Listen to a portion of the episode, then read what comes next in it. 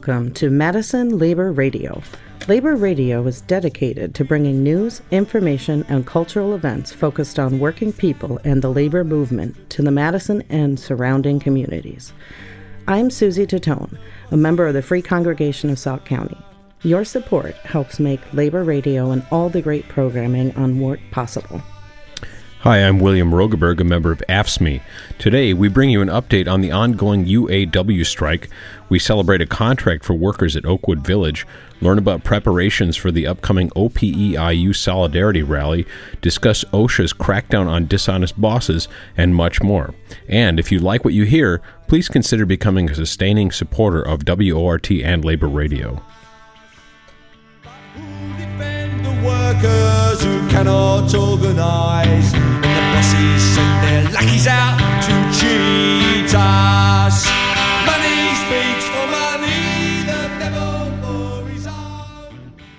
Workers at Oakwood Village in Madison have a new contract.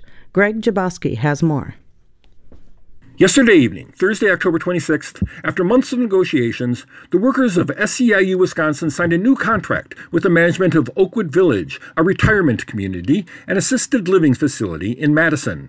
The agreement will run from November 1st of this year through August 31st, 2025. Labor Radio spoke today to Elena Price, a communications specialist at SEIU Wisconsin, who gave some highlights of the new contract. We won an average of an 8% wage increase in 2024 for all the workers and a 4.25% increase in 2025. There's a transparency in wage rate for the new hires. Their old CEO took away their Quartz health insurance and opted in for like a private plan that was really inconvenient for the workers. So we are returning to the Quartz health insurance plan that they had previously with an HRA contribution. We're also making changes in the attendance policy that allows the workers a little bit more flexibility. We added MLK and Juneteenth as paid holidays for all of them. They will have extra PTO days, extra money for picking up open shifts. So if a worker picks up a shift with less than a 24 hour notice, they will have $5 an hour added. If they pick up a shift more than 24 hours in advance, they'll have $3 an hour added. Price believes a change in Oakwood management may have spurred negotiations. I think it was hard for a lot of the workers there because of the CEO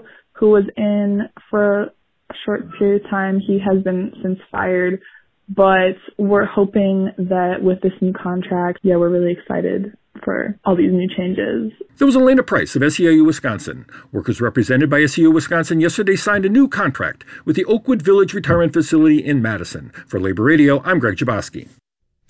The Service Employees International Union, or SEIU, and other allied community groups held a rally at the Capitol building in Madison on Tuesday, October 24th, to demand fair legislative maps and to oppose Senate Bill 488, legislation that Republicans have put forward that union members claim would only serve to keep power in the hands of state Republicans.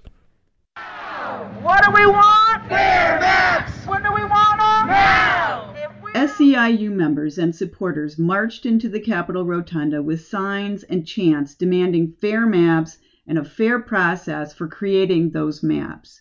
Union and community leaders spoke to the crowd about the need for fair maps so that all Wisconsin people can have a voice in our state government. Labor Radio spoke to one of those leaders, Wisconsin SEIU President Pat Rays. We are out rallying because the Republicans have promoted the state bill 488, which was quickly written and is a workaround the Supreme Court, and we feel that it is a sham bill that should not be supported by anybody. You know, I'm a nurse. I work in the Madison community. I am here with hundreds of members from all over the state. The workers' voice needs to be heard. We all voted so that the Supreme Court could make decisions appropriately, and we voted so that workers' rights could be identified and moved forward. Gerrymandered maps do not help working people, pure and simply. We have to have fair maps, and we are going to continue to fight until we get fair maps. Treat, bill must be beat. It's a trick, not a treat, bill must be beat. The crowd then marched up the stairs to the Senate chambers, where they again voiced their demands for fair maps and their opposition to SB 488, a bill they deemed fake and a sham. A small number of people entered the office of Republican leader Robin Vos and delivered their message to one of his aides as Robin Vos was not present. Anthol Farrar, SEIU Wisconsin Vice President, delivered the statement. We gathered with hundreds of SEIU Wisconsin members and communities, allies, because we're deeply concerned about the State Bill 488. It's crucial that the working people of Wisconsin voices and concerns are loud and clear. SB 488 is nothing more than a sham bill designed to create confusion and delay the process for fair maps for voters of Wisconsin. We're here today to demand that both the House and Senate leadership end this charter and allow the duly elected Wisconsin Supreme Court to take the necessary steps to create a fair map for all Wisconsin voters. We are urging lawmakers to stand with us and vote no on this bill. What we need are nonpartisan maps that place the fate of the electorates in the hands of the people, not the politicians. Our call is that our electoral leaders allow the courts to do their job and create maps that respect the voters and the voices of hardworking people who form the backbone of this great state. Wisconsin deserves a democracy that truly reflects its diverse and vibrant population. Together, we can make our voices heard, and together, we demand a future where working people come first. Let's stand and declare that SB 488 is nothing more than a sham and is not the path we want for our state, and we deserve better, and we demand better. All right. Folks at the rally had a final message for those legislators refusing to listen to their demands.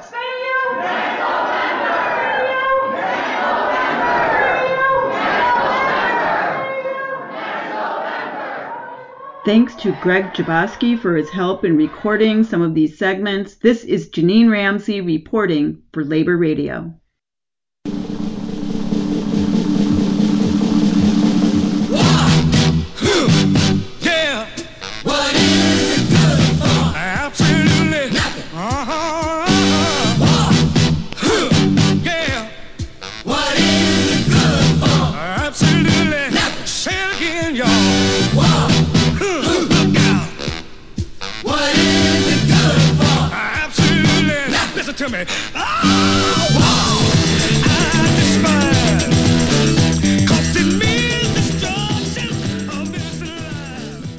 It's another news filled week in the UAW strike against the big three automakers, a tentative agreement with one company, and an expanded strike with the other two. Greg Jaboski reports. I'm excited and honored to be joined today by Vice President Chuck Browning as we announce a major victory in the stand up strike. Today, we reached a tentative agreement with Ford. Our stand up strike has delivered. It was another big week in the stand up strike, the rolling strike conducted by the United Auto Workers against the big three automakers, Ford, GM, and Stellantis, the former Fiat Chrysler. That was UAW President Shawn Fain, who instead of sitting alone in his weekly Facebook Live broadcast was joined by Chuck Browning, the chief UAW negotiator in the just announced Ford deal. Fain then went on to discuss two earlier strike increases announced Monday and Tuesday against GM and Stellantis that he explicitly claimed led to the Ford agreement. On Monday, we called on our UAW family at Sterling Heights Assembly to stand up. That is Stellantis' biggest and most profitable plant. On Tuesday, our UAW family at Arlington Assembly answered the call and they went out on strike, shutting down GM's biggest and most profitable plant. Ford knew what was coming for them on Wednesday if we didn't get a deal. That was checkmate. On day 40 of the stand up strike, we reached a historic agreement. According to the union, among the gains of the agreement with Ford, the UAW announced on Wednesday a 25% general wage increase, claiming over a 30% wage increase for some as negotiated cost of living adjustments are added in. The union also announced a 68% wage increase for new hires, with raises for so called temporary workers rising over 150% over the life of the contract, a move the union says will undercut the tier system. They announced the end of the tier system entirely at two plants, announced the return to pre 2009 cost of living adjustments, the return of pension multipliers, bonuses for current retirees, and the union claimed job security gains for the industry's move away from the internal combustion engine, along with other benefits. The Ford agreement is hardly a done deal. Fain on Wednesday outlined the upcoming steps that need to take place before a final contract is ratified. Next, your elected leadership in the UAW National Ford Council is going to come to Detroit on Sunday, October 29th they will vote on whether to send the agreement to the membership. If the council votes to approve the agreement, then that evening we will be hosting a special Facebook Live with all of you to go through the deal in detail. Following the council vote and the Facebook Live, we'll hold regional meetings to walk through the agreement with local leadership. And then locals will hold informational meetings to get your questions answered. After that, It'll be up to the members to vote on the deal. Here's UAW Vice President Chuck Browning sitting next to Fain on Wednesday on the significance of the Ford deal. We have won the most lucrative agreement per member since Walter Reuther was president. Between wage increases, COLA, annual bonuses to retirees, and other economic gains, there is more value for our members in each individual year of this agreement than the entirety of the 2019 agreement. The presence of Vice President Browning may be more significant than anything he actually said. Browning was considered part of the old guard, one of the few to stay in high union office after Fain won a close and bitter union election. The first were members directly elected a UAW president. The 2019 contract that Browning castigated on Wednesday, after all, was negotiated by people who he was working with in Solidarity House. And only coming details will make clear how far the UAW deal with Ford has met the high expectations that the new UAW leadership under Fain has promised to the rank and file. Browning's claim that this agreement is the best since Walter Reuther led the UAW is probably true. It is also a low bar. Given auto industry profits on top of years of stagnant wages, some workers were expecting much more than the announced 25% increase. It shortens the tier system so that no worker remains in the lowest tier beyond the life of a contract, but does not end the tiering system entirely. It also leaves unclear just how much power the union will have in stopping plant closings and keeping the auto companies creating a non union auto sector as automobile technology has drastically changed. In the end, Fain's toughest negotiations may not be with auto industry management, but with a fired up rank and file whose militancy and high expectations are due in no small part to the public stance of the Shawn Fain UAW presidency. For Labor Radio, I'm Greg Jaboski. Organized around ameliorating unsatisfactory workplace conditions, employees in the video game industry have led a wave of recent unionizations among tech industry workers in the United States. This month, a company based in Milwaukee joined that wave. Labor Radio has more.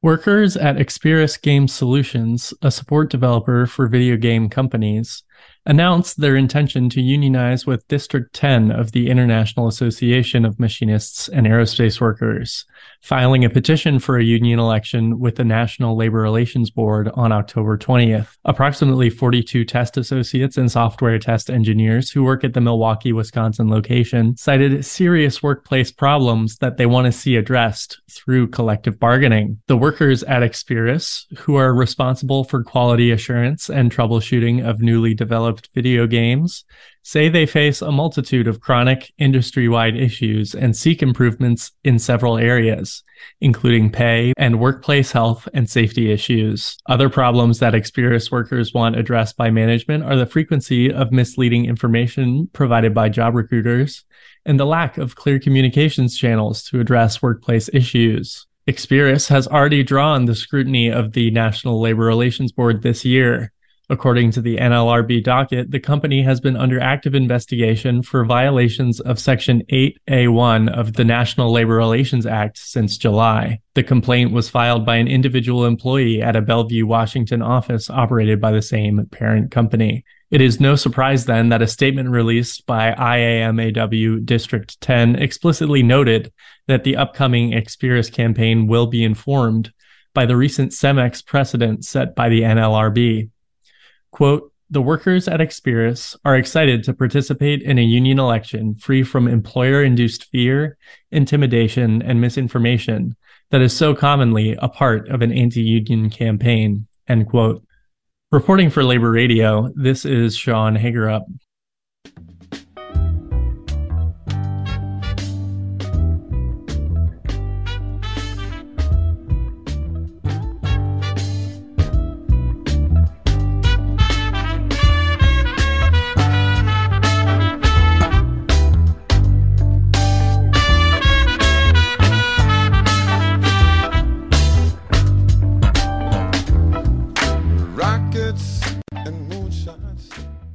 Workers at Meriter Hospital met for lunch yesterday to talk about what they want in a new contract ahead of bargaining. Greg Jabowski has more. Yesterday, Thursday afternoon, SEIU Wisconsin was to hold a lunchtime rally on Mound Street by Meriter Hospital in Madison, ahead of negotiations for a new contract for service and support personnel at Meriter who are represented by SEIU. The current contract ends in March 2024. But then the skies opened up and the rally was canceled.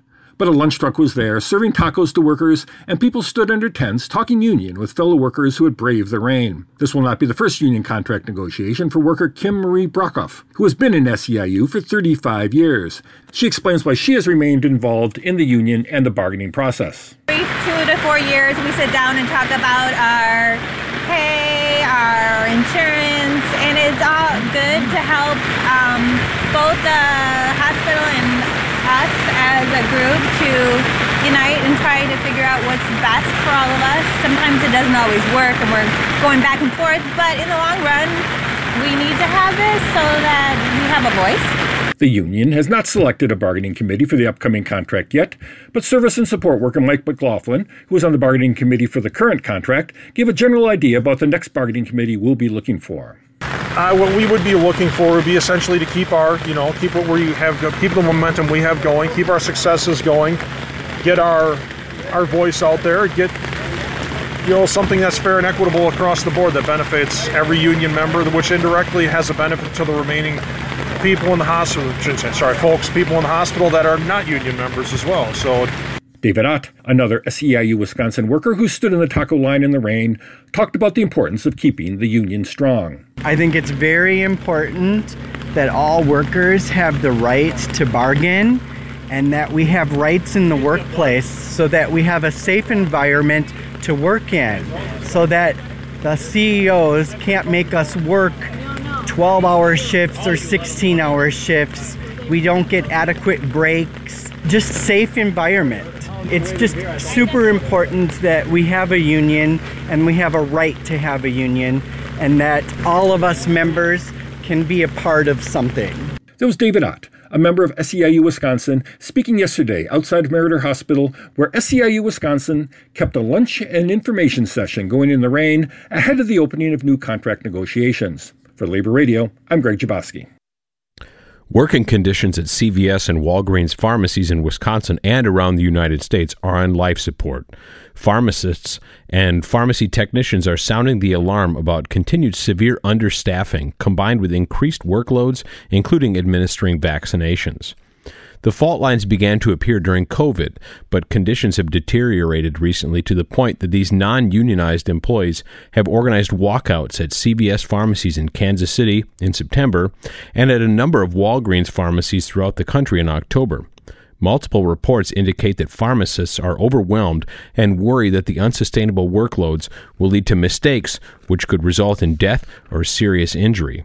Leaders at these corporate pharmacies would be wise to listen to their frontline workers. Better staffing, better pay, less emphasis on non prescription services, and a seat at the table for all of the above. It sounds like pharmacy workers need to unionize. Managers that hide safety violations and lie about it after workers are killed will be criminally prosecuted. Carol Weidel has the story. A federal jury in Madison convicted current and former Didion Milling officials of workplace safety and environmental violations. In addition, fraud and obstruction of justice charges followed the deadly explosion in 2017 at a corn mill that Didion Milling operated in Cambria, Wisconsin. The explosion killed five workers and seriously injured others. The jury also convicted Didion Milling Vice President of Operations Derek Clark of conspiring to falsify documents and making false Clean Air Act compliance certifications. He also obstructed the Occupational Safety and Health Administration, or OSHA's, investigation of the explosion at the corn mill by making false and misleading statements during a deposition. In addition, the jury convicted former Didion Milling Food Safety Superintendent Sean Messner of participating in a fraud conspiracy against Didion Milling's customers. He also conspired to obstruct and mislead OSHA for his role in falsifying sanitation records used at Didion to track the completion of cleanings designed to remove the accumulation of corn dust of the mill. Assistant Attorney General Todd Kim of the Justice Department said, the trial and convictions in this case show that compliance matters and attempting to hide noncompliance is not just a technical violation.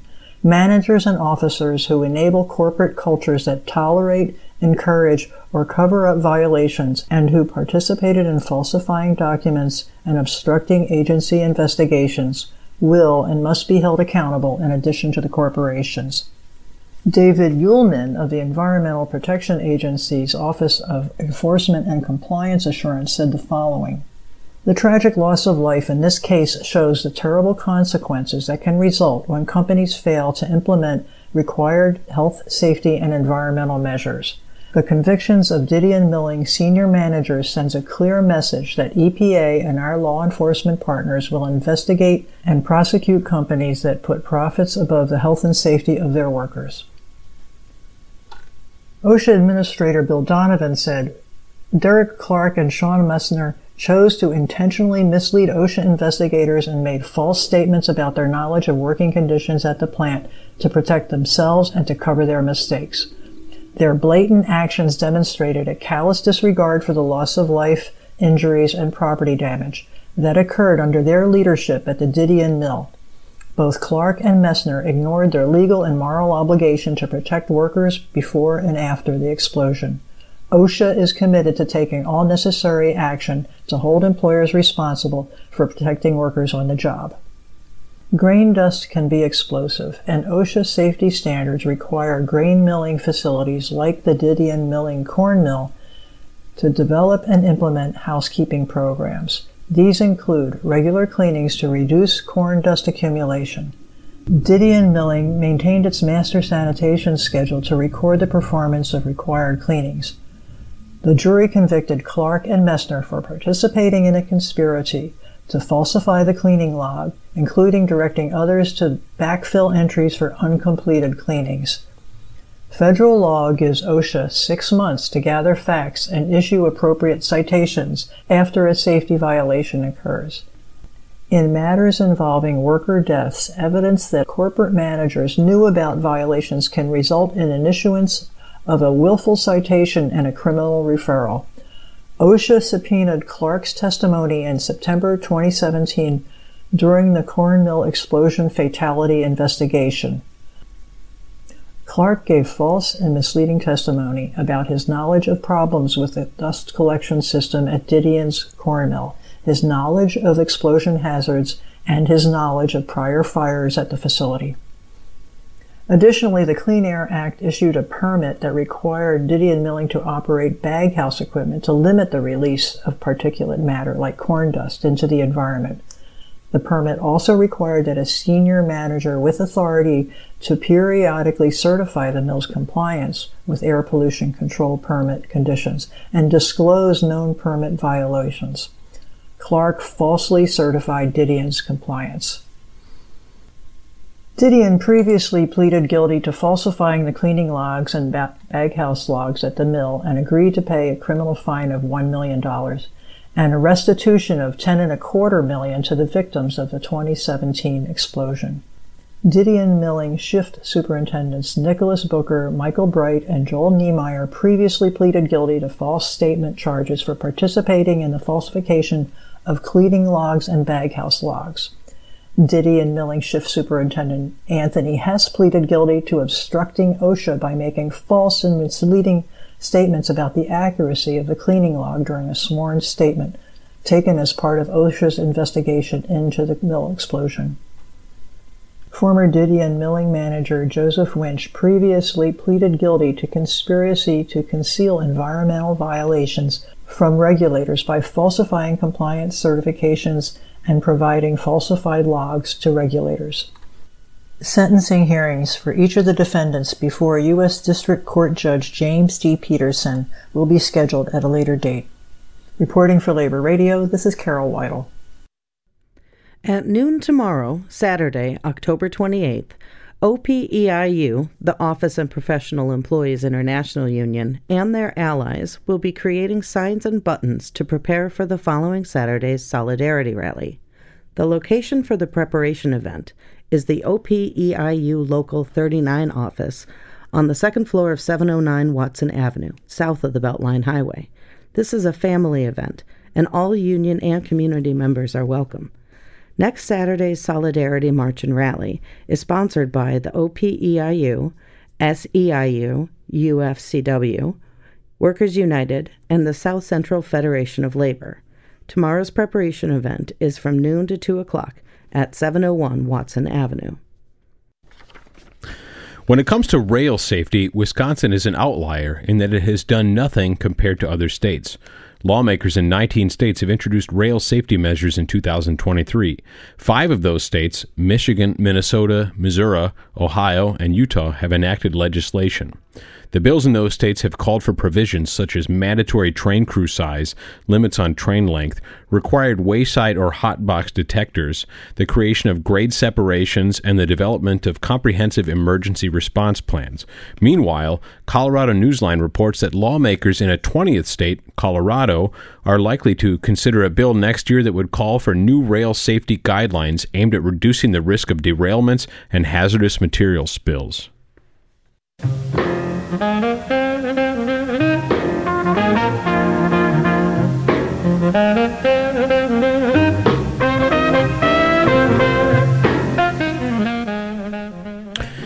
for listening to Madison Labor Radio. I'm William Rogeberg. Thanks to editor Frank Emspak, assistant Robin G., reporters Greg Jaboski, Sean Hagerup, Janine Ramsey, Carol Weidel, and damage control specialist Joanne Powers. Special thanks to Keith Steffen, our reader coordinator, junior listener consultants Maggie and Anthony in Cross Plains, and the members of the IBEW Local 2304 WORT Staff Collective. And I'm Susie Tatone. We also like to thank all of our generous contributors to Labor Radio and WORT. Please stay tuned for The Blues Cruise with Dave Watts and the professor, Bill Clark.